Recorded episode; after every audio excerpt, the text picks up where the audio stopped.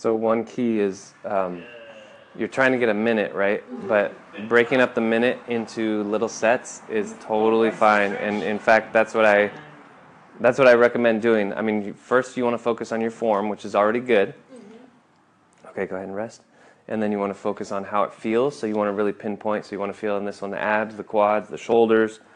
Uh, and then once you get the form and the feeling, then we're just trying to add time. So if right now you're just at twenty seconds, and then you take a rest, and then you go twenty more seconds, and you take a rest, and that's fine.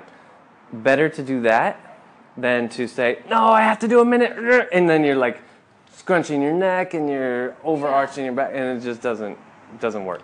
So better to do this. So you're almost done. You have about seventeen more seconds, and again, chop that up however you need to. Right. No, I, I, I mean, we're kids, right? So. Right, exactly. No, I totally understand. It's hard to train yourself. Yeah. Sometimes you just need somebody to say, look, you need to do this. You're not that bad. Just do this, this, well, and this. I know it. Right. It's just that yeah. I have this idea of myself, right? Yeah, exactly. And certainly, you know, like having my dad's face is just like, oh, Jesus. That's kind of how we walk, right? It's right. Funny. Yeah. Yeah. You've just heard a couple uh, tidbits that I had from today's personal training sessions. The first one, really important that uh, you guys grasp this, that uh, when you're doing an exercise, the first thing you want to consider is your form. The second thing is the feeling, so what muscles are actually engaging. And then lastly, you start focusing on time or reps. You only begin focusing on the time or the reps once you have the form and the feeling down. Before that, it doesn't make sense to try to do more repetitions because you're not even doing it correctly. And then, and then the second, uh, the second client that I was training, I was really talking with her about, you know, she she knows a lot. She's a, a therapist, uh, and she knows about the body and everything. And and I just told her, you know, you can't do surgery on yourself. Sometimes you just need someone to say, hey, you, you need to do this. And I'm assessing you, and based on what I see, you need to do X, Y, Z.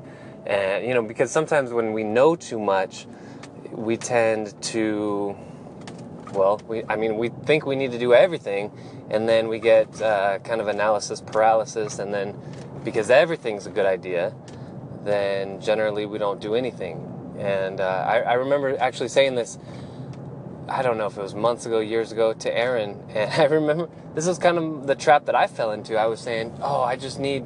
I just need two hours a day, and, you know, I'm going to start, I'm going to do every exercise that I could possibly think of, and this and that, and, you know, two hours a day. And Aaron kind of looked at me cross-eyed, thinking, like, this guy's crazy. You know, I have three kids, and he's looking at me like, how are you going to do that? He said, so he very uh, diplomatically said, or we can figure out the couple exercises that you need the most, and spend twenty to thirty minutes, and then you can really pinpoint.